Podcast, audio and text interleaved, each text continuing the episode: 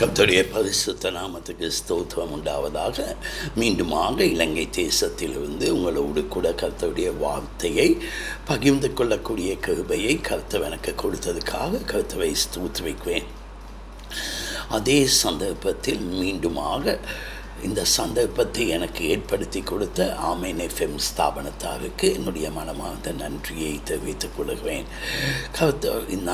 நான் கடந்த வாரம் உங்களோடு கூட பேசிய காரியத்தை இந்த வாரம் தொடர்ந்து உங்களோடு கூட பேசலாம் என்று தீர்மானித்திருக்கிறேன்.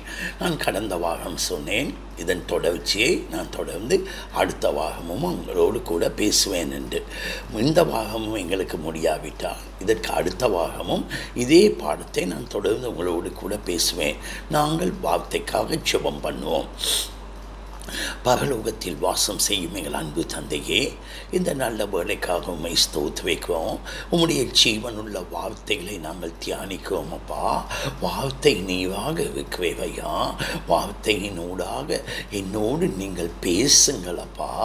அப்பா, என்னோடும் இந்த மக்களோடும் என்னை ஒரு கருவியாக வைத்து நீர் பேசும்படி ஜெபிக்கிறோம் ஐயா. அப்பா, என்னுடைய அறிவோ ஞானமோ பரிசுத்தமோ ஒன்றும் இல்லை அப்பா. உமக்கு முன்பாக நான் மண்ணான மண்ணும் தூசியான தூசியுமாக வைக்கிறேன் ஐயா. என்னை நீ இந்த நேரத்தில் உம்முடைய ஆவியானவர் மூலமாக வழி நடத்தும்படி ஜெபிக்கிறோம். உம்முடைய கிருபையும் உம்முடைய தயமும் இரக்கமும் என்னோடு கூட வைக்கட்டும். உம்முடைய பரிசுத்த நாமம் ஒன்றே மகிமை பெற வேண்டும். இதற்கு எதுவாக போராட முற்படுகிற தாக்கங்களை கருத்தவாகிய நீர் கடிந்து கொண்டு அப்புறப்படுத்தும். இயேசுவின் நாமத்தில் ஜெபம் கேளும் எங்கள் நல்ல பிதாவே, ஆமென். கர்த்தருடைய பரிசுத்த நாமத்துக்கு ஸ்தோத்திரம் உண்டாவதாக.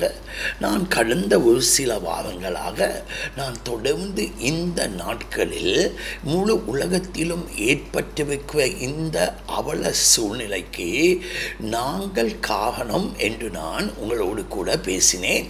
விசேஷமாக நான் கடந்த வாரம் ஒரு தலைப்பை எடுத்து பேசினேன். என்னவென்றால், அந்த தலைப்பு கர்த்தர் விரும்பாத அருவருப்பான காரியங்கள் ரெண்டு இந்த பூமியில் இருக்கிற அதாவது உலகத்தில் கர்த்தர் அருவருக்கின்ற ரெண்டு காரியங்கள் இந்த பூமியில் இப்பொழுது சர்வ சாதாரணமாக தண்ணீரை போல் ஓடிக்கொண்டிருக்கிறபடியால் நான் இப்பொழுது அந்த ரெண்டு காரியங்களை முக்கியமாக குறிப்பிட்டு பேசினேன். ஒன்று என்னவென்றால், அதாவது முக்கியமாக கர்த்தர் விரும்பாத அருவருப்பான காரியங்களில் ஒன்று ஓரின சேர்க்கை என்றும் மற்றது விக்கிரக ஆராதனை என்றும் நான் பேசினேன்.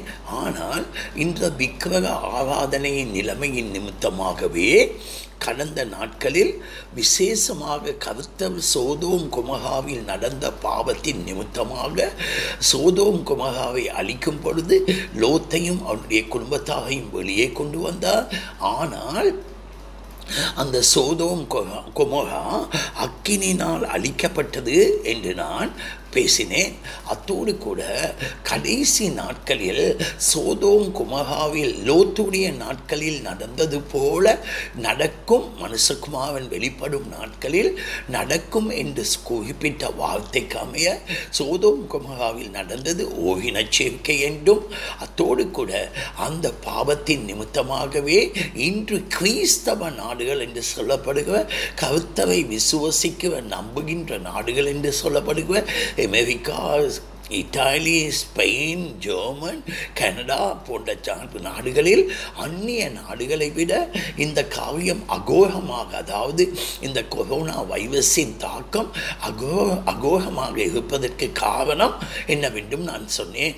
முதலாவது நான் காண்பித்த காவியம் அமெரிக்கா தேசமே இந்த ஓவின சேர்க்கைக்கு அங்கீகாரம் கொடுத்தது.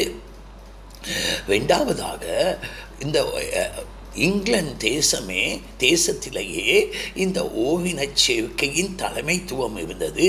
அதற்கு பின்பதாக இந்த ஓரின சேர்க்கையின் தலைமைத்துவம் ஸ்பெயினுக்கு மாற்றப்பட்டது. ஸ்பெயினிலிருந்து தற்போது எருசலேமில் இருக்கிறது என்பதையும் நான் காண்பித்தேன். அத்தோடு கூட அது மாத்திரமல்ல, America, German, America, German, England, France, Italy போன்ற நாடுகளில் இந்த ஓரினச் சேர்க்கை அங்கீகரிக்கப்பட்டிருக்கிறது. ஆகையால் இதன் விளைவை இந்த நாடுகளில் கொத்து கொத்தாக ஜனங்கள் மகிழ்ப்பதற்கு காரணம் என்று காண்பித்தேன். அடுத்து நான் பேசிய ஒரு காரியம் விக்கிரக ஆராதனை. இந்த விக்கிரக ஆராதனைக்கு நான் முக்கியமாக எடுத்த காவியம் என்னவென்றால், நாங்கள் யாத்ராகமத்தின் புத்தகம் 32வது அதிகாரத்தில், யாத்ராகமத்தின் புத்தகம் 32வது அதிகாரத்தில் மோசே சீனாய் மலையில் நியாயப்பிரமாணங்களையும் கற்பனைகளையும் இந்த ஜனங்களுக்காக வாங்க சென்ற வேளையில் அவர் வர தாமதிக்கும் பொழுது எங்களுக்கு முன் செல்ல தெய்வங்களை உண்டு பண்ணும் என்று அவர்கள் ஆரோனிடத்தில் வந்து கேட்கிறதை நாங்கள் யாத்ராகமத்தின் புத்தகத்தில் 1வது அதிகாரத்திலிருந்து 4வது வசனம் வரை சில காவியங்களை நாங்கள் வாசித்தோம். வாசித்ததில் முக்கியமாக நான் சொன்ன காவியம், ஆரோன் அவர்களிடத்திலிருந்து பொன் நகைகள் வாங்கி பொன்னினால் செய்த ஒரு கன்றுக்குட்டியை முன்பாக வைத்து, இதுதான் உங்களை எகிப்திலிருந்து வெளியே கொண்டு வந்த தெய்வம் என்று சொல்லி அவர்களை முன்பாக ஒரு கன்றுக்குட்டியை வாய்ப்பித்தான் என்று நான் பேசினேன். அத்தோடு கூட முக்கியமாக நான் கடந்த வாகம் நிப்பாட்டும் பொழுது பொன்னினால் செய்யப்பட்ட பொன் கன்றுக்குட்டி, அப்படியானால் பொன் கர்த்தரால் கொடுக்கப்பட்ட எகிப்திலிருந்து இஸ்ரவேல் மக்கள் வெளியே வரும் பொழுது அவர்களுடைய ஆசீர்வாதமாக கொடுக்கப்பட்ட பொன்னும் ஆரோனுடைய கையின் பிரயாசமும் சேர்ந்து ஒரு பொன்னான கன்றுக்குட்டியை செய்து இவர்கள் தங்களுடைய தெய்வங்கள் என்று இவர்கள் அங்கீகரித்ததை நாங்கள் பார்க்கிறோம். ஆனால் இந்த பொன் தெய்வம் என்று சொல்லும் பொழுது முக்கியமாக இந்த பொன் கன்றுக்குட்டியை சிருஷ்டிக்கப்பட்டதல்ல, உண்டாக்கப்பட்டது ஆரோனினால். ஆரோன் கர்த்தரால் தெரிந்து கொள்ளப்பட்ட ஆசாரியனாக இருந்தான் என்பதையும் நாங்கள் மறந்துவிடக்கூடாது. சபை எனது அருமையான தேவனுடைய பிள்ளைகளே, நான் பின்பு இப்பொழுது உங்களோடு கூட அதன் தொடர்ச்சியாக நான் உங்களோடு கூட சில காரியங்களை பகிர்ந்து கொள்ளலாம் என்று நினைக்கிறேன். எனது அருமையான தேவனுடைய பிள்ளையே, முக்கியமாக இந்த பொன்னான கன்றுக்குட்டியை ஆரோன் செய்தான். ஆனால் ஆரோனால் உண்டாக்கப்பட்ட, அதாவது செய்விக்கப்பட்ட இந்த கன்றுக்குட்டிக்கு ஜீவன் கிடையாது. அது இயங்காது, அது பேசாது, கண் இருந்தும் அது பாகாது, காது இருந்தும் கேளாது, வாய் இருந்தும் பேசாது. பேசுவதை நாங்கள் விட்டுவிடுவோமானால், மிருகம் பேசாது என்று நாங்கள் எடுத்துக்கொள்வோமானாலும், கண் இருந்தும் பாகாது, காது இருந்தும் கேளாது. சரியனது அருமையான தேவனுடைய பிள்ளையே, எங்களுடைய கர்த்தர் தன்னுடைய உலகத்தை சிருஷ்டிக்கும் பொழுது அவர் தன்னுடைய வாயின் வார்த்தையினால் தான் 6 நாட்களிலும் உலகத்தை சிருஷ்டித்தார். மனிதனை மண்ணினால் உண்டாக்கி அவனுடைய நாசியில் ஜீவ சுவாசத்தை ஊதினான், அவன் மனிதனானான் என்று சொல்லப்படுகிறது. ஏனைய காவியங்கள் எல்லாமே கர்த்தர் தன்னுடைய வாயின் வார்த்தையின் வல்லமையில் தான் அவர் சிருஷ்டித்தார். அவர் சிருஷ்டித்த காவியங்கள் இப்பொழுது கிட்டத்தட்ட வேதாகமத்தின் அடிப்படையில் 6000 வருடங்கள் ஆகியிருந்தாலும் 6000 வருடங்களும் அவர் சிருஷ்டித்த சிருஷ்டிப்பு இன்று வரை எல்லாமே நேர்த்தியாக, அன்று அவர் முதல் நாள் எந்த நோக்கத்திற்காக சிருஷ்டித்தாரோ அந்த நோக்கத்தை நிறைவேற்றி கொண்டிருக்கிறது. அதுதான் நம்முடைய கர்த்தரின் வல்லமை என்பதை நாங்கள் மறந்துவிடக்கூடாது. எனது அருமையான தேவனுடைய பிள்ளையே, இப்பொழுது நான் முக்கியமாக யாத்ராகமத்தின் புத்தகம் 32வது அதிகாரம் 4வது வசனத்தை கொஞ்சம் நான் வாசிக்கிறேன். யாத்ராகமத்தின் புத்தகம் 32வது அதிகாரம் 4வது வசனம். அவர்கள் கையிலிருந்து அவன் அந்த பொன்னை வாங்கி சிற்பக்கருவினால் கருப்பிடித்து ஒரு கன்றுக்குட்டியை வாய்ப்பித்தான். அப்பொழுது அவர்கள், இஸ்ரவேலவே, உங்களை எகிப்து தேசத்திலிருந்து அழைத்து கொண்டு வந்த உங்கள் தெய்வங்கள் இவைகளையே என்றார்கள். எனது அருமையான தேவனுடைய பிள்ளையே, இஸ்ரவேல் தேசத்திலிருந்து அவர்களை அழைத்து கொண்டு வந்தது ஜீவனுள்ள தேவன், வல்லமை உள்ள தேவன், உன்னதமான தேவன், மகத்துவமான தேவன். அவர்களுடைய கூக்குகளை கேட்டு கிரியை செய்த தேவன். அவர் கோபப்பட்டால் எல்லாவற்றையும் நாங்கள் காண்கிறோம். ஆனால் இந்த ஆரோனும் ஆரோனோடு கூட எகிப்திலிருந்து வெளியே வந்த அத்தனை கூட்டத்தாருக்கும் தெரியும், எங்களை முன்னின்று வழிநடத்தி வந்தது ஒரு செத்த உருவாக்கப்பட்ட தெய்வம் அல்ல, சிருஷ்டிப்பையே சிருஷ்டித்த ஜீவனுள்ள தேவனாகிய கர்த்தரையே எங்களை வெளியே கொண்டு வந்தார் என்பதை அவர்கள் அறிந்து வைக்கிறார்கள். ஆனாலும் அவர்களுக்கு அந்த அளவு அறிவு இல்லாமல் இருந்தாலும் அப்பொழுது அவர்கள் பல இடங்களில் கர்த்தர் மோசேயிடத்தில் சொல்லியிருக்கிறார்கள், நீங்கள் போய் கர்த்தரிடத்தில் பேசி எங்களுக்கு வந்து சொல்லுங்கள், நாங்கள் உம்மூலமாக கர்த்தருடைய சத்தத்தை கேட்போம் என்று. ஆனால் எனது அருமையான தேவனுடைய பிள்ளையே, அவர்களால் புரிந்து கொள்ள முடியாமல் போய்விட்டது. இந்த கன்றுக்குட்டி என்ன பேசவும் முடியாது, அந்த கன்றுக்குட்டி ஒன்றுமே செய்ய முடியாது. இது தம்முடைய கரத்தின் கிரியைகளின் மூலமாக, அதாவது ஆரோனுடைய கையின் கிரியைகளும் நாங்கள் கொடுத்த பொண்ணுமே இந்த கன்றுக்குட்டி உருவாகுவதற்கு காரணம் என்பதை அவர்கள் உணராமல் இருந்தார்கள். இன்று எனது அருமையான தேவனுடைய பிள்ளையே, கர்த்தர் கொடுக்கிற ஆசீர்வாதமும் அந்த ஆசீர்வாதம் அவர்களுடைய கையின் பிரயாசத்தின் மூலமாக அவர்கள் பெற்றுக்கொண்டதற்கு பின்பு அது அவர்களுக்கும் கர்த்தருக்கும் இடையில் ஒரு தலைக்கல்லாக இருக்கிறது. எனது அருமையான தேவனுடைய பிள்ளையே, விக்கிரகம் என்று சொல்லும் பொழுது கர்த்தருக்கு கொடுக்க வேண்டிய மகிமையையும் கர்த்தருக்கு கொடுக்க வேண்டிய ஸ்தானத்தையும் கர்த்தருக்கு கொடுக்க வேண்டிய நேரத்தையும் கர்த்தருக்காக, அதாவது சங்கீதம் 103 சொல்லப்படுகிறது, நாங்கள் கர்த்தருக்காகவே ஒழிய கர்த்தர் எங்களுக்காக அல்ல, நாங்கள் அவருடைய மேய்ச்சலின் ஆடுகள் என்று.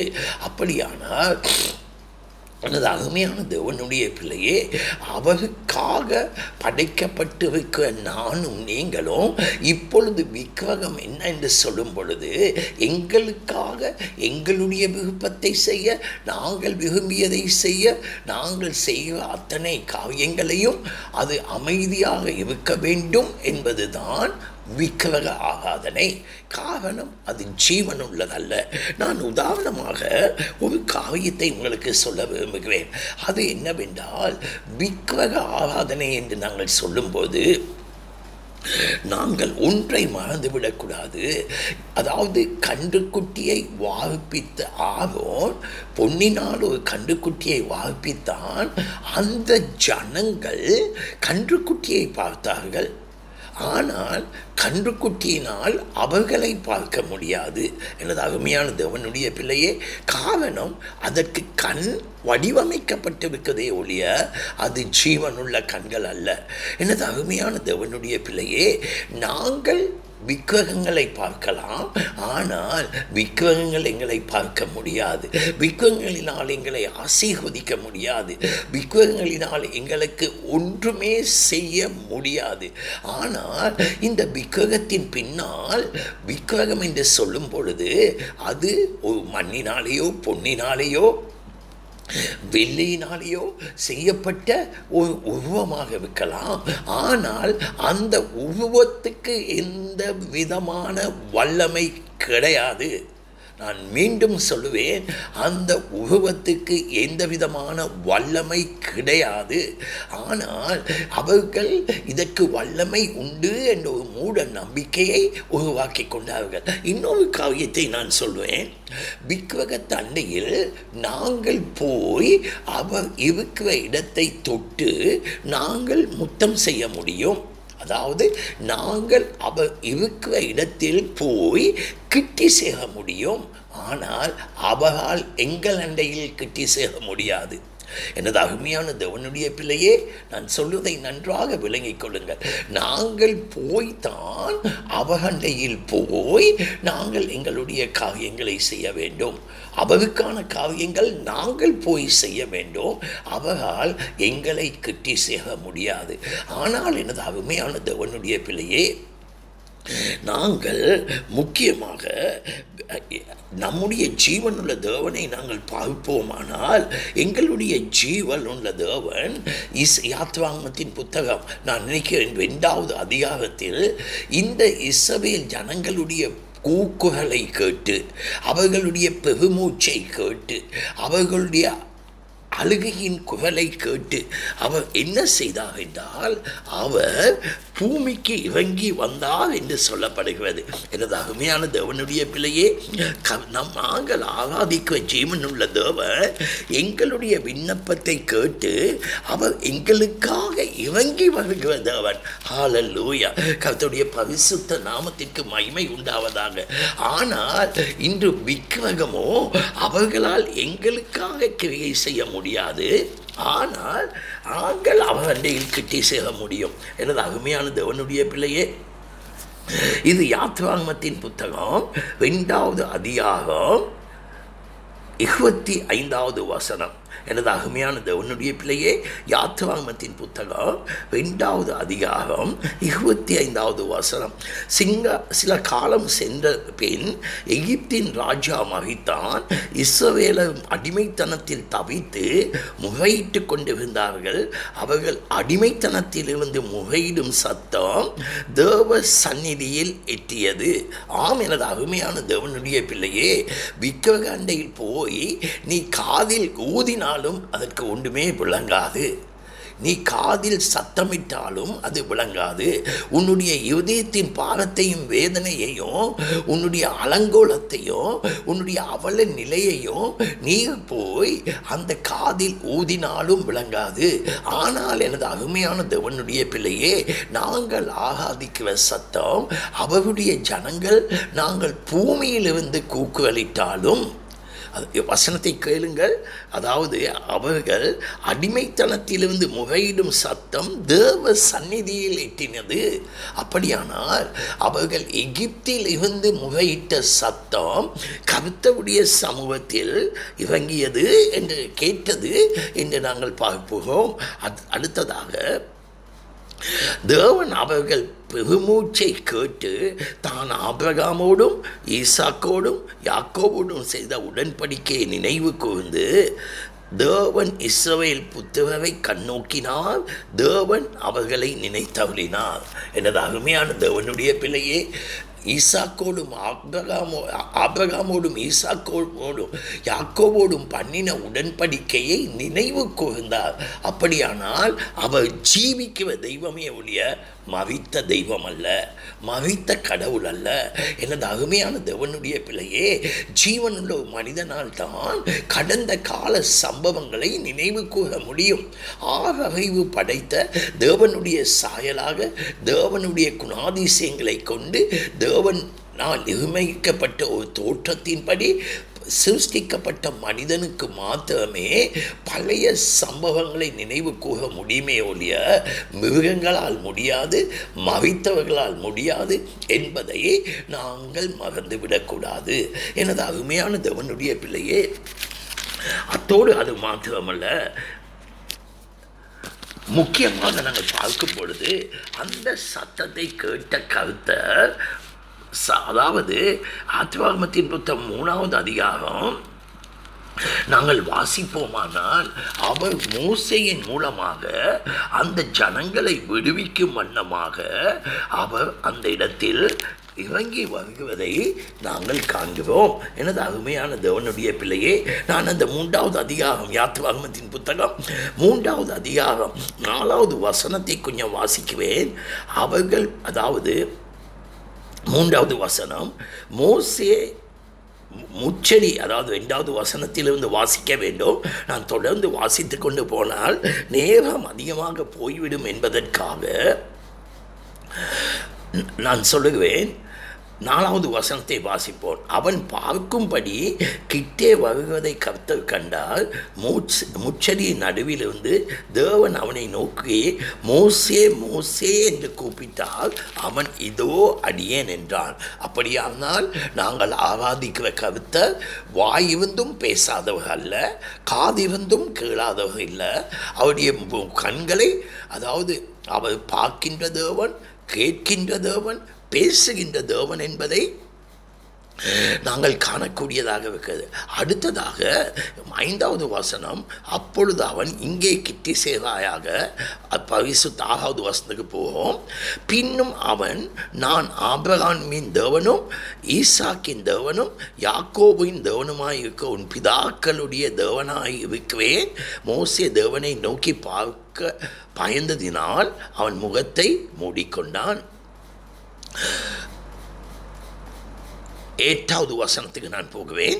யாத்ராகமம் 3வது அதிகாரம் 8வது வசனம், அவர்கள் எகிப்தியரின் கைகளுக்கு விடுதலையாக்கும் ஆக்கவும் அவர்களை அந்த தேசத்திலிருந்து நீக்கி கானானியவும் ஏத்தியவும் எமோரியவும் பேசியவும் ஏவியவும் எபூசியவுமா இருக்கிற இடமாகிய பாலும் தேனும் ஓடுகிற நலமான விசாரணமான தேசத்தில் கொண்டு போய் சேர்க்க இறங்கினேன்.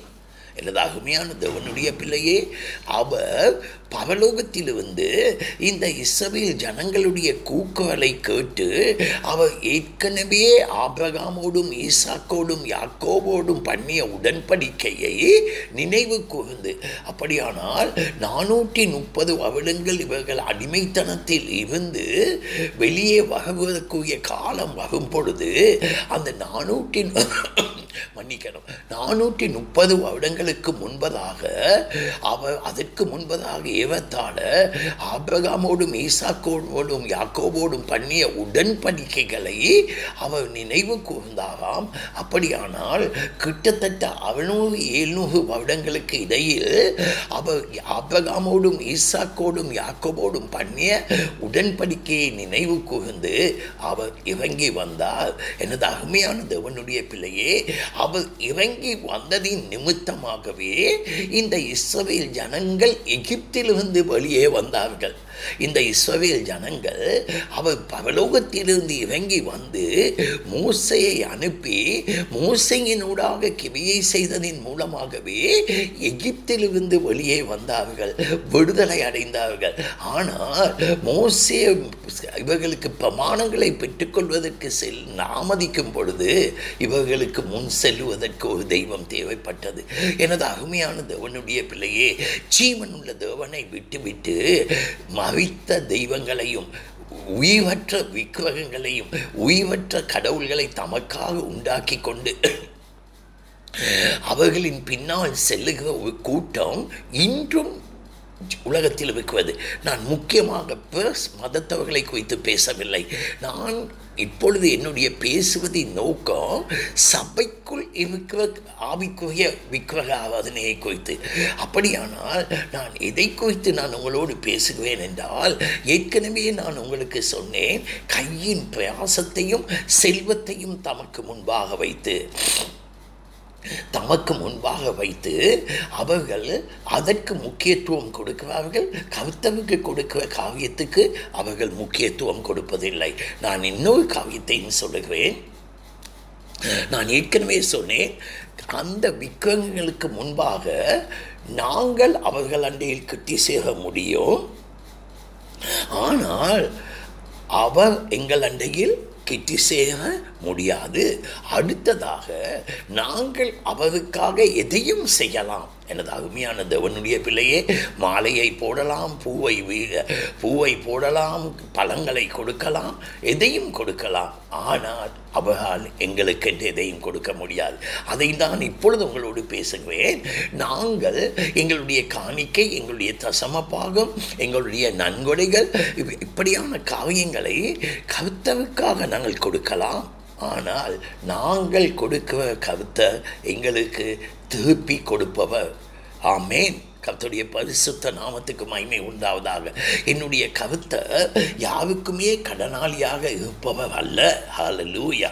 எனது அருமையான தேவனுடைய பிள்ளையே, இப்பொழுது நான் என்ன உங்களோடு கூட சொல்ல விரும்புகிறேன் என்றால், இந்த பொன்னினால் உண்டாக்கப்பட்ட இந்த விக்கிரகமான ஆரோனால் உண்டாக்கப்பட்ட தெய்வம் அது வெறும் பொன்னையோடைய ஜீவனுள்ள தேவன் அல்ல, ஜீவனுள்ள தேவன் அல்ல. அடுத்து எனதாகவேயான தேவனுடைய பிள்ளையே, 4வது வசனத்தில் அவன் சொல்லுகிறான், 32 நாளில் அழைத்து கொண்டு வந்த உங்கள் தெய்வங்கள் இவைகளே. 5வது வசனத்தில் ஆரோன் அதை பார்த்து அதற்கு முன்பாக ஒரு பலிப்பீடத்தை கட்டி நாளைக்கு கர்த்தருக்கு பண்டிகை. எனது அருமையான தேவனுடைய பிள்ளையே, ஒரு உயிரற்ற ஒரு பொன்னினால் உருவாக்கப்பட்ட இருக்கிற இடத்திலே நின்று கொண்டிருக்கிற ஒரு கூட்டுக்குள் இருந்து கொண்டிருக்கிற ஒரு கண்டுக்குட்டிக்கையை உருவாக்கியதற்கு பின்பு அதற்கு நாளைக்கு பகர்த்த பண்டிகை என்று ஆரோன் அறிக்கை செய்கிறான். எனது அருமையான தேவனுடைய பிள்ளையே, கர்த்தரால் இஸ்ரவேல் ஜனங்களுக்கு கொடுக்கப்பட்ட பண்டிகைகள் 7. ஆனால் எனது அருமையான தேவனுடைய பிள்ளையே, இந்த இடத்தில் ஆரோன் தனக்கு ஒரு விக்கிரகத்தை உண்டாக்கிவிட்டு அவன் என்ன சொல்லுகிறான், அதற்கு ஒரு பலிபீடம், ஒரு பலிபீடத்தை கட்டி அதற்கு பின்பு அவன் என்ன சொல்லுகிறான், இது நாளைக்கு கர்த்தருடைய பண்டிகை என்று சொல்லுகிறான். ஆம், எனது அருமையான தேவனுடைய பிள்ளையே, இன்று கர்த்தருக்கு முக்கியத்துவம் கொடுக்காமல் இன்று அநேக பண்டிகைகள், ஃபெஸ்டிவல்கள் இன்று சபைகளில் நடக்குவது. ஆசீர்வாத பெருவிழா, வேர்ஷிப் பெருவிழா, பாடல்கள் பெருவிழா, விடுதலையின் பெருவிழா, இப்படி பல ஃபெஸ்டிவல்கள் நடக்கிறது. எனது அருமையான தேவனுடைய பிள்ளையே, கர்த்தருடைய பண்டிகைகளுக்கும் கர்த்தருடைய ஃபெஸ்டிவல்களுக்கும் இதற்கு ஒரு சம்பந்தம் இல்லை என்று நான் சொல்லுவேன். நான் ஒரு காரியத்தை கொஞ்சம் சொல்லிவிட்டு போக விரும்புகிறேன். வேதாகமத்தில் பரிசுத்த ஆவியானவர் எத்தனையோ காரியங்களை அவர் எழுதி வைத்திருக்கிறார். ஜீவனுள்ள தேவன் அவருடைய சகல சம்பவங்களையும் பரிசுத்த ஆவியானவர் மூலமாக அவர் நேர காலத்து காலங்களோடு கூட எழுதி வைத்திருக்கிறார். ஆனால் கர்த்தராகிய இயேசு கிறிஸ்துவுடைய பிறப்பையும் அவருடைய மரித்த தினத்தையும் அவர் ஏன் எழுதி வைக்கவில்லை? மரித்ததையும் உயிர்த்தெழுதலையும் பிறப்பையும் ஏன் எழுதி வைக்கவில்லை என்றால், அதற்காக பண்டிகைகள் கொண்டாடுவதை கர்த்தர் அங்கீகரிக்கவில்லை என்றே நான் என்னுடைய தனிப்பட்ட அபிப்பிராயம். எனது அருமையான தேவனுடைய பிள்ளையே, இப்பொழுது பண்டிகை கொண்டாடுவோம். எதற்கு பண்டிகை கொண்டாடுவோம்? ஒரு விக்கிரகத்தை செய்தாகிவிட்டது, அதற்கு ஒரு பண்டிகை. 6வது வசனத்தை கொஞ்சம் போவோம். எனது அருமையான தேவனுடைய பிள்ளையே, 6வது வசனம், மறுநாள் அவர்கள் அதிகாலையில் எழுந்து சர்வாங்க தகன பலிகளை இட்டு சமாதான பலிகளை செலுத்தினார்கள். பின்பு ஜனங்கள் புசிக்கும், குடிக்கும், உட்கார்ந்து விளையாடவும் எழுந்தார்கள். எனது அருமையான தேவனுடைய பிள்ளையே, பின்பு ஜனங்கள் புசிக்கவும் குடிக்கவும் விளையாடவும் எழுந்தார்கள். அதற்கு முன்பதாக என்ன சொல்லப்படுகிறது? சகுவாங்க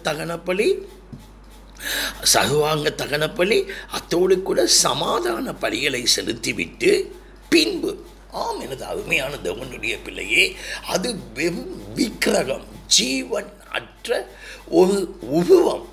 அதற்கு பலி செலுத்துவதின் மூலமாக எந்த ஒரு பிரயோஜனமும் கிடையாது. எனது அருமையான தேவனுடைய பிள்ளையே, அதற்கு பலி செலுத்துவதின் மூலமாக எந்த ஒரு பிரயோஜனமும் கிடையாது. எனது அருமையான தேவனுடைய பிள்ளையே, பாகால் தெய்வத்துக்கு முன்பதாக எலியா சவாலிட்டான். ஒரு பலிப்பீடத்தை கட்டி மிருகங்களை துண்டு துண்டாக வெட்டி அவன் கர்த்தரை நோக்கி கூப்பிட்டான். கூப்பிட்ட வேளையில் பவலோகத்திலிருந்து அக்கினி வானத்திலிருந்து கீழே வந்து அதை பட்சித்து போட்டது என்று வசனம் சொல்லுகிறது. ஆனால் பாகால் தெய்வத்தின் பூசாரிகளான அவர்கள் காலையிலிருந்து மாலை வகை கூப்பிட்டார்கள், ஒன்றுமே நடக்கவில்லை. காரணம், அது ஜீவனற்றது, அதற்கு உயிர் இல்லை. நாங்கள் ஆராதிக்கிற கருத்த ஒவ்வொரு விக்கிரகம் அல்ல, அவர் ஜீவனுள்ள தேவன். ஆமேன். கர்த்தருடைய பரிசுத்த நாமத்துக்கு ஸ்தோத்திரம் உண்டாவதாக. அவர்கள் பலியை கேட்கவில்லை, பண்டிகைகளை கேட்கவில்லை. என் கருத்த உன்னிடத்திலிருந்தும் என்னிடத்திலிருந்தும் இப்பொழுது எதிர்பார்ப்பது அவருடைய வார்த்தைக்கு கீழ்ப்படிதலே. எனது அருமையான தேவனுடைய பிள்ளையே, அவர் உன்னிடத்திலிருந்தும் என்னிடத்திலிருந்து எதிர்பார்ப்பது கீழ்ப்படிதல் என்பதை நாங்கள் மறந்துவிடக்கூடாது. எங்களுடைய சர்வாங்க தகன பலிகளை விட அவர் என்னிடத்திலிருந்து எதிர்பார்ப்பது, உங்களிடத்திலிருந்தும் என்னிடத்திலிருந்து எதிர்பார்ப்பது கீழ்ப்படிதலே. திரும்ப அதே 6வது வசனத்துக்கு நான் வருகிறேன். செலுத்திவிட்டு ஜனங்கள் புசிக்கவும் குடிக்கவும் உட்கார்ந்து விளையாடவும் எழுந்தார்கள். எனது அருமையான தேவனுடைய பிள்ளையே, இன்று கிறிஸ்தவ சபைகளை எடுத்துக்கொள்வோமானால், ஏன் ஆவிக்குரிய சபைகளிலும் கூட இன்று கிறிஸ்மஸ், இன்று நியூ இயர், ஈஸ்டர் சண்டே, இப்படி பல நாட்களை வைத்துவிட்டு அந்த பண்டிகைகளை கொண்டாடும் முகமாக ஆலயத்திற்கு காலையில் அதிகாலையில் வந்து ஆராதனையில் பங்கு பற்றி விட்டு வெளியே போய்விட்டார்கள். அத்தோடு கூட ஆராதனைக்குரிய காவியம் முடிந்து விட்டது, ஆனால் அதற்கு பின்பு புசிக்கவும் குடிக்கவும் என்ஜாய் பண்ணுவதற்கு, அதாவது தன்னுடைய அத்தனை நாட்கள் விசேஷமாக இன்று ஒரு விசேஷித்த நாள் என்று மற்ற நாட்களை விட அதற்கு ஒரு முக்கியத்துவம் கொடுத்து அவர்கள் என்ன செய்வார்கள், அதை புசிக்கவும் குடிக்கவுமாக பயன்படுத்துகிறார்கள். சமீபத்தில் எடுக்கப்பட்ட அறிக்கை ஒன்றில், அதாவது முழு உலகத்திலேயுமே அதிகமாக மதுபானங்கள் விற்பனை செய்யப்படுகிற நாட்கள் கிறிஸ்மஸ் தினத்திற்கு முந்தைய தினம் என்று சொல்லப்படுகிறது. காரணம் என்ன? புசிக்கவும் குடிக்கவும். அதே போல அநேக ஜீவ ஜந்துக்கள் கொலை செய்யப்படுகிற நாட்களும் இந்த 25ஆம் தேதி என்று நிர்ணயிக்கப்பட்ட இந்த தினமே ஒழிய அதுக்கு உண்மையான கிறிஸ்மஸ் தினமா என்று யாருக்குமே தெரியாது. எனது அருமையான தேவனுடைய பிள்ளையே, புசிக்கவும் குடிக்கவும் அடுத்து என்ன செய்தார்கள்? விளையாட தீர்மானித்தார்கள், விளையாட எழுந்தார்கள். எனது அருமையான தேவனுடைய பிள்ளையே, விளையாட எழுந்தார்கள் என்று சொல்லும் பொழுது, இந்த வேதாகமத்தில் விளையாடுதல் என்று சொல்லப்பட்டிருந்தாலும் இது கொஞ்சம் கௌரவமான முறையில் ஒரு வார்த்தை கொடுக்கப்பட்டிருக்கிறது, விளையாட எழுந்தார்கள். ஆனால் வேதாகமத்தில் பார்க்கும் பொழுது ஈசாக்கு தன்னுடைய மனைவியாகிய ரெபேக்காளோடு கூட விளையாடி கொண்டு இருந்ததை ராஜா கண்டான் என்று வசனம் சொல்கிறது. அப்படியானால் அந்த விளையாட்டு ஒரு கணவனுக்கும் மனைவிக்கும் இடையில் ஏற்படுகிற விளையாட்டை குறித்து சொல்லப்படுகிறது. ஆனால் எனது அருமையான தேவனுடைய பிள்ளையே, இந்த இடத்தில் ஒரு பெரிய ஜனக்கூட்டம் அவர்கள் விளையாடுகிறார்கள் என்றால் என்ன விளையாடினார்கள்? அதை குறித்து நான் பேச விரும்பவில்லை. நான் என்ன சொல்ல விரும்புகிறேன், ஒரு விக்கிரகத்துக்கு முன்பதாக அவர்கள் ஒரு மாரல் லைஃப், அதாவது ஒரு கிறிஸ்தவனுக்கு இருக்க வேண்டி கடைப்பிடிக்க வேண்டிய ஒரு மாரல் லைஃப், ஒரு எத்திக்ஸ் லைஃப், ஒரு அவநகை உள்ள வாழ்க்கை, அதற்கு மாறாக இவர்கள் கிரியை செய்தார்கள். எனது அருமையான தேவனுடைய பிள்ளையே, அதே நேரத்தில் இந்த 32வது அதிகாரத்தில் நாங்கள் பார்க்கலாம் ஒரு காரியத்தை, என்னவென்றால் அவர்கள் 32:25 கொஞ்சம் வாசிக்கிறேன். எனது அருமையான தேவனுடைய பிள்ளையே 32:25 கொஞ்சம் வாசிக்கிறேன், கொஞ்சம் கேளுங்கள். ஜனங்கள் தங்கள் பகைவருக்குள் அவமானப்படத்தக்கதாக ஆரோன் அவர்களை நிர்வாணமாக்கி இருந்தான். அவர்கள் நிர்வாணமாய் இருக்குவதை மோசே கண்டு, அப்படியானால் விக்கிரகத்துக்கு முன்பதாக அவர்கள் எவ்வாறு இருந்தார்கள்? நிர்வாணமாக இருந்தார்கள். நான் ஏற்கனவே சொன்னேன், மோரல் லைஃபுக்கு எதிரான ஒரு, அதாவது ஒரு கிறிஸ்தவ அறநெறி உள்ள வாழ்க்கைக்கு எதிரான காவியம் விக்கிரகங்களுக்கு முன்பாக நடந்தது. எனது அருமையான தேவனுடைய பிள்ளையே, விக்கிரகம் கண்ணிருந்தும் பார்க்காது. ஆகையால் தெய்வம் என்னை பார்க்கும் என்ற ஒரு பயம் இல்லை, தெய்வ பயம் இல்லை.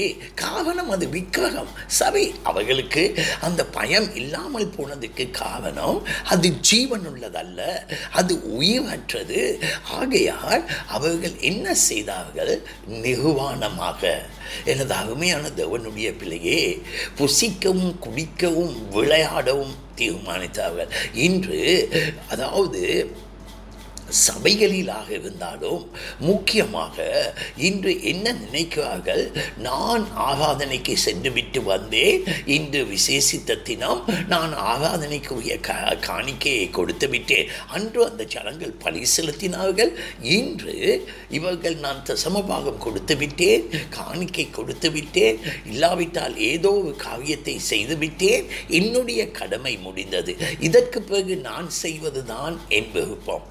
ஞாயிற்றுக்கிழமை ஒரு நாள் போய் காணிக்கையோ எதையோ செய்துவிட்டு மிகுதி ஆவினால் என் சொந்த விருப்பத்தின்படி நடப்பேன்.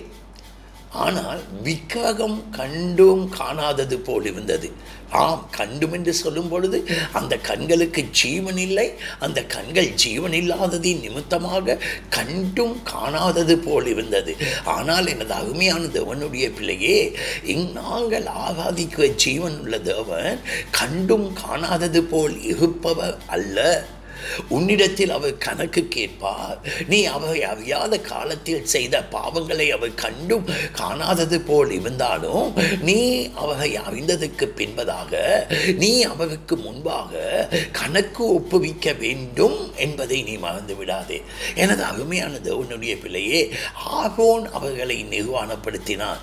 எனது அருமையான தேவனுடைய பிள்ளையே, இன்று அநேக விசுவாசிகள் தன்னுடைய வெட்சிப்பின் வஸ்துவத்தை இழந்து போவதற்கு காரணம், இன்று நான் சொல்லுவேன், சபையில் இருக்கிற ஆசாரியர்கள், அதாவது சபையில் இருக்கிற ஊழியர்கள், சபையில் இருக்கிற பாஸ்டர்கள் தன்னுடைய மந்தைகளை சரியான சத்தியத்துக்குள் வழிநடத்தாமல் அவர்கள் என்ன செய்வார்கள் என்றால், அவர்கள் நிர்வாணமாகுவதற்கு, நிர்வாணம் என்று சொல்லும் பொழுது அதாவது அவருடைய பிள்ளைகளுக்கு அவர் ரட்சிப்பின் வெண்வஸ்துவத்தை கொடுத்திருக்கிறார் என்பதையே நாங்கள் வெளிப்படுத்தின விசேஷத்தில் நாங்கள் காண 3வது அதிகாரத்தில் அவர் லவோதிக்கேயா சபைக்கு 17வது 18வது வசனங்களில் அவர் என்ன சொல்லுகிறார் என்று பார்த்தால், நீங்கள் நினைக்குவீர்கள் நீங்கள் ஐஸ்வர்ய சம்பன்னர், உங்களுக்கு எந்த விதமான ஒரு குறைவும் இல்லை, நாங்கள் எல்லா விதத்திலும் நிறைவாக இருக்கிறோம். ஆனால் அவர் சொல்லுகிறார், உன்னை புடமிட்டதுக்கு பின்பு நீ ரட்சிப்பின் வெண்வஸ்துவத்தை வாங்கிக்கொள், நீ நிர்வாணி என்பதை அறியாமல் இருக்கிறேன் என்று அவர் சொல்லுகிறார். நீ நிர்வாணி என்பதை அறியாமல் இருக்கிறாய் என்று அவர் சொல்லுகிறார். இதை கேட்டுக்கொண்டிருக்க எனது அருமையான தேவனுடைய பிள்ளையே, இதை கேட்டுக்கொண்டிருக்க எனது அருமையான தேவனுடைய பிள்ளையே, ஆம், இன்று நிர்வாணத்தை உண்டு பண்ணுவது யார்? ஆரோனுக்கு முன்பதாக அவர்கள் நிர்வாணியாக இருந்தார்கள், ரட்சிப்பின் வஸ்துவத்தை இழந்து பாவம் செய்கிறவர்களாக இருந்தார்கள். ஆனால் ஆரோனோ அவர்களுடைய நிர்வாணத்தை மூடுவதற்கு, அதாவது அவர்கள் தங்களுடைய ரட்சிப்பின் வஸ்துவத்தை இழந்து விடாதபடிக்கு அவர்களை வழி நடத்துவதற்கு அவர் போதுமானவனாக இருக்கவில்லை. எனது அருமையான தேவனுடைய பிள்ளையே, நான் திரும்ப சொல்வேன், நான் 3 காரியங்களை சொன்னேன். ஒன்று சொன்னேன், விக்கிரகாராதனை முக்கியமாக எங்களால் கர்த்தரை பார்க்க முடியும், அவரால் எங்களால் கடவுளை பார்க்க முடியும், அவரால் எங்களை பார்க்க முடியாது. ஆனால் எங்களுடைய கர்த்தருடைய கண்கள் பூமி எங்கும் தன்னை உணர்வுள்ள இருதயத்தோடு கூட தேடுகிறவன் உண்டோ என்று அவருடைய கண்கள் பூமி எங்கும் உலாவிக் கொண்டிருக்கிறது என்று வசனம் சொல்கிறது. ஆகையால் இதை கேட்டுக்கொண்டிருக்க எனது அருமையான தேவனுடைய பிள்ளையே, நான் இப்பொழுது என்ன சொல்ல விரும்புகிறேன் என்றால், அவர்கள் நிர்வாணியாக இருந்தார்கள், விக்கிரகங்களுக்கு முன்பாக நிர்வாணியாக இருந்தார்கள். இப்பொழுது நாங்கள் சொல்லுவோம், அந்த கன்றுக்குட்டிக்கு முன்பதாக விக்கிரகத்துக்கு முன்பதாக நிர்வாணிகளாக இருந்தார்கள். ஆனால் அவர்களுக்கு நிர்வாணத்தை குறித்த ஒரு பயம் இருக்கவில்லை, தெய்வ பயம் இருக்கவில்லை. இதை கேட்டுக்கொண்டிருக்க எனது அருமையான தேவனுடைய பிள்ளையே, இன்று கொஞ்சம் முன்னே ஒப்பிட்டு பாருங்கள். எங்களை அநேகமாக ஆரோனுக்கு முன்பாக அந்த 25வது வசனம் சொல்லுகிறது, ஜனங்கள் தங்கள் பகைவருக்குள் அவமானப்படத்தக்கதாக.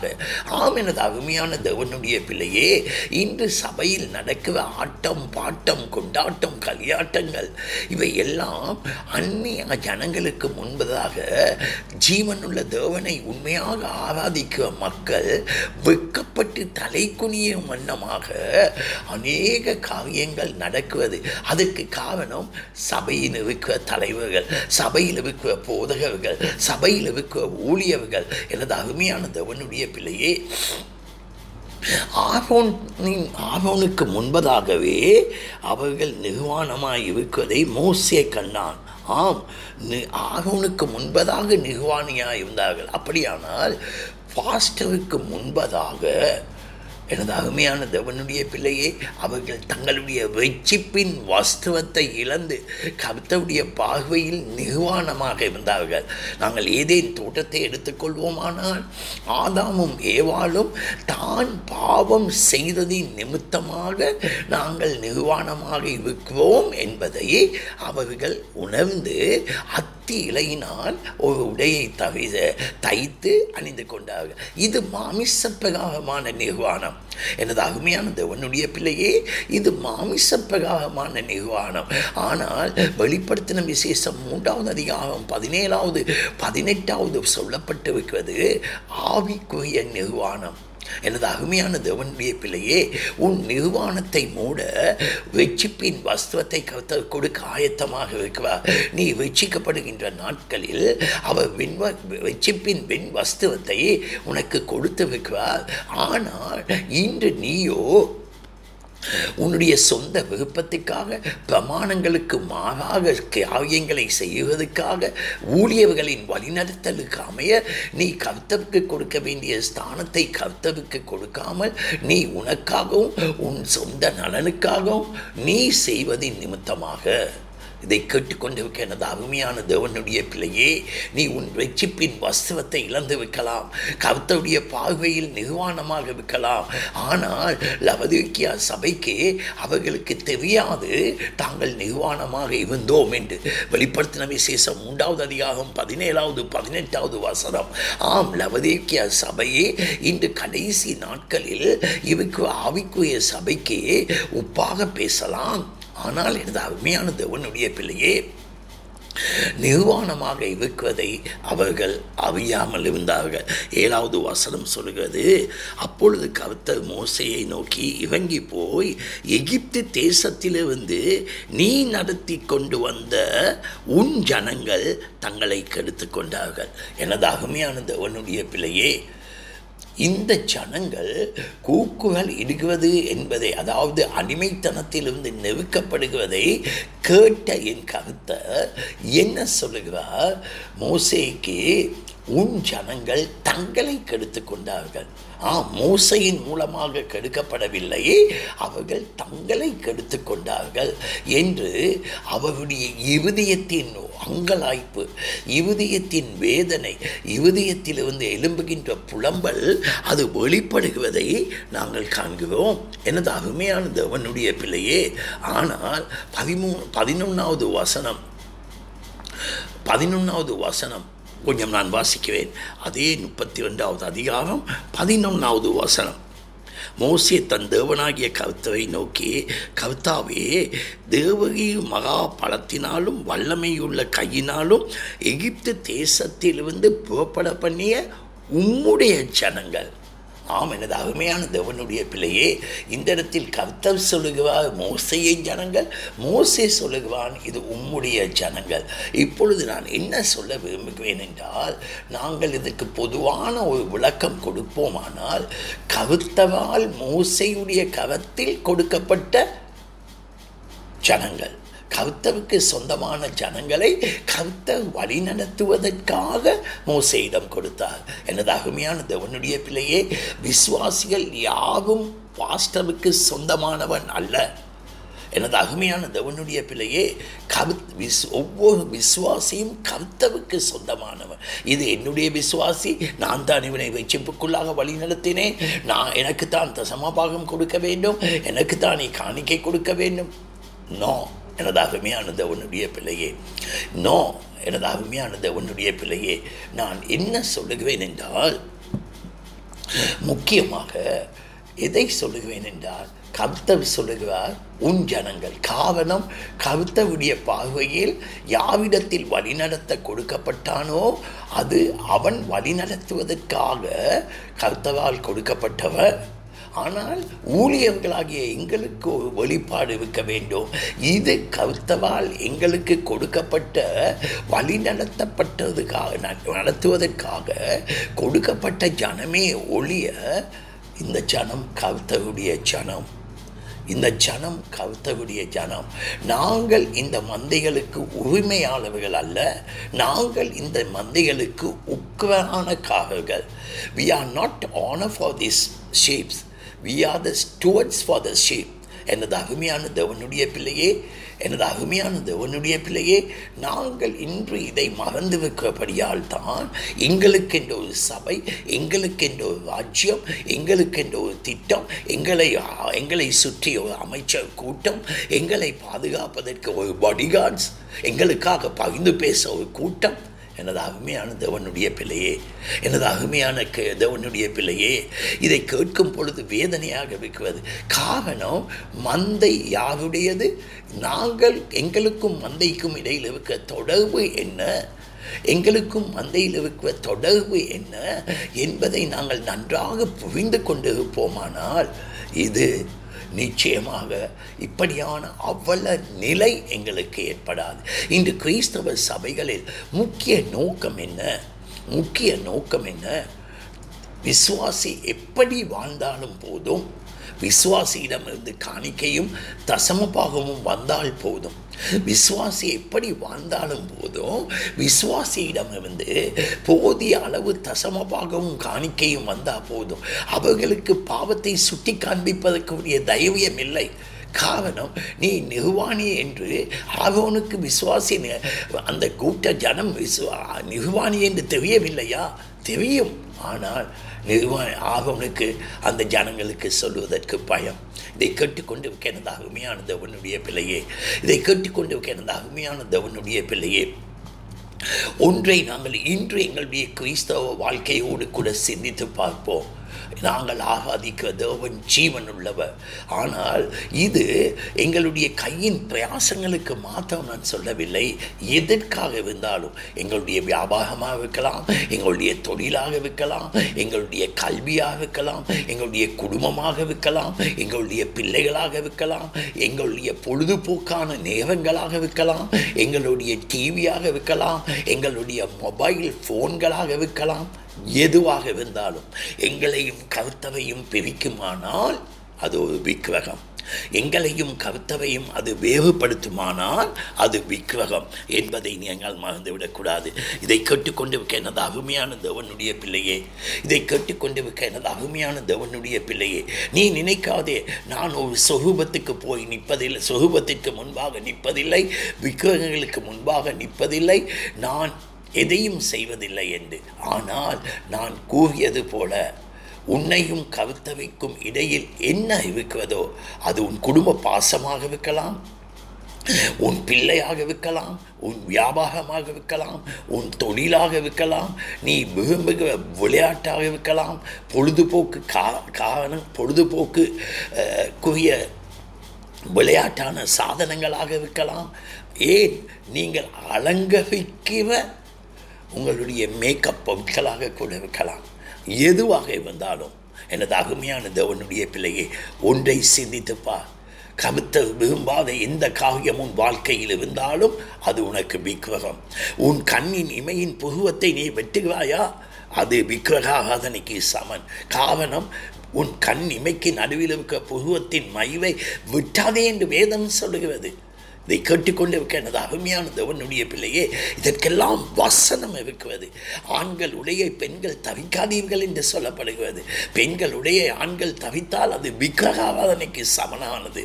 இதை கேட்டுக்கொண்டிருக்க எனது அருமையான தேவனுடைய பிள்ளையே, சற்று சிந்தித்துப்பா.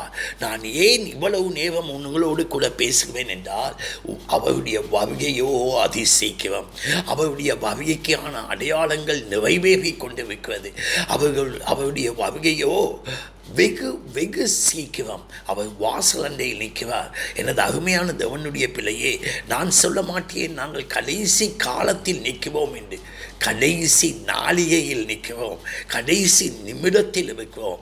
என் கர்த்தருக்கு 2000 ஆண்டுகள் 2 நாட்கள் போல் கடந்து போயிருக்கலாம்.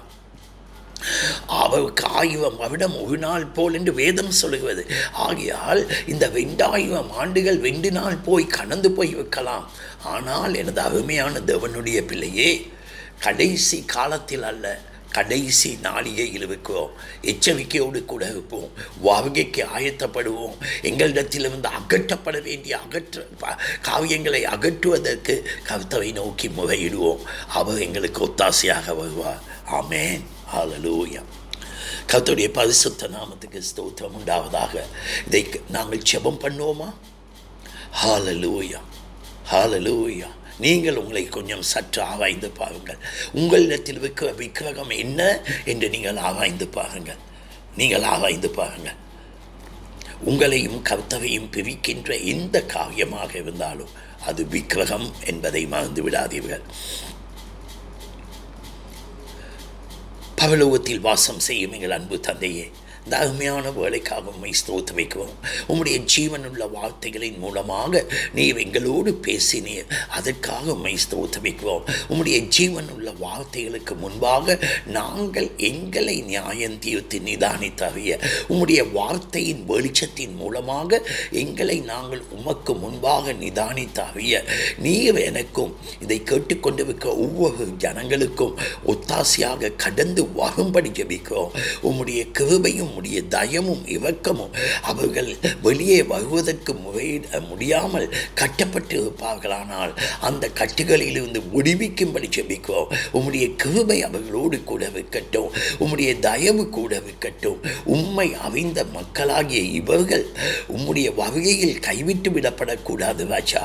நீர் கிருபை செய்யுங்கள், நீங்கள் ஆசீர்வதியுங்கள் அப்பா. இந்த நேரத்தில் ஆமென் எஃப்எம் ஸ்தாபனத்தாவுக்காக உண்மை ஸ்தோத்திரம் வைக்கிறோம். உம்முடைய பள்ளத்தக்காக அவர்களோடு கூட வந்து இன்னும் உலகமெங்கும் உம்முடைய சத்தம் துணிப்பதற்கு நீங்கள் கிருபை பொழியும் படிச்சு வைக்கிறோம். அந்த ஊழியங்களை ஆசீர்வதியுங்கள், ஊழியத்தின் எல்லைகளை பெரிதாக்குங்கள். அந்த ஊழியம் செய்கிற ஒவ்வொரு தேவ பிள்ளைகளையும் பேராக ஆசீர்வதிக்கும் படிச்சு வைக்கிறோம்.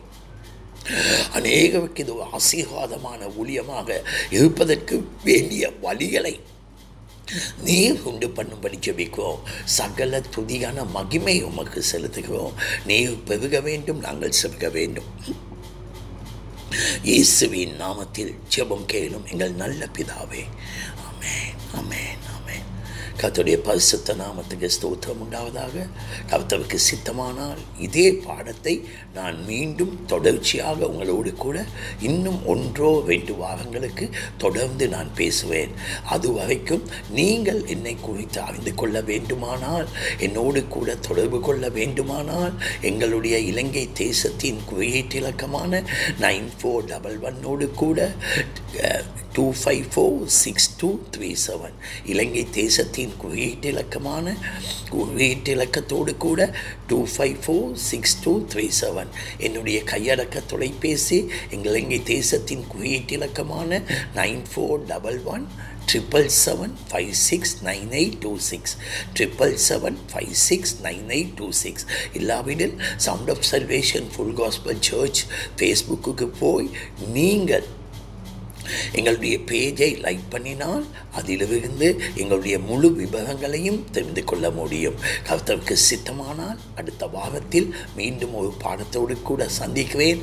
அதுவரைக்கும் நம்முடைய பரலோக பிதாவாகிய தேவனுடைய அன்பும் கர்த்தராகிய இயேசு கிறிஸ்துடைய கிருபையும் சமாதானமும் தேற்ற ஆலனாகிய பரிசுத்த ஆவியானுடைய வழிநடத்தல் உங்கள் அனைவர் மீதும் என்றென்றும் வலுவாதபடி தங்குவதாக.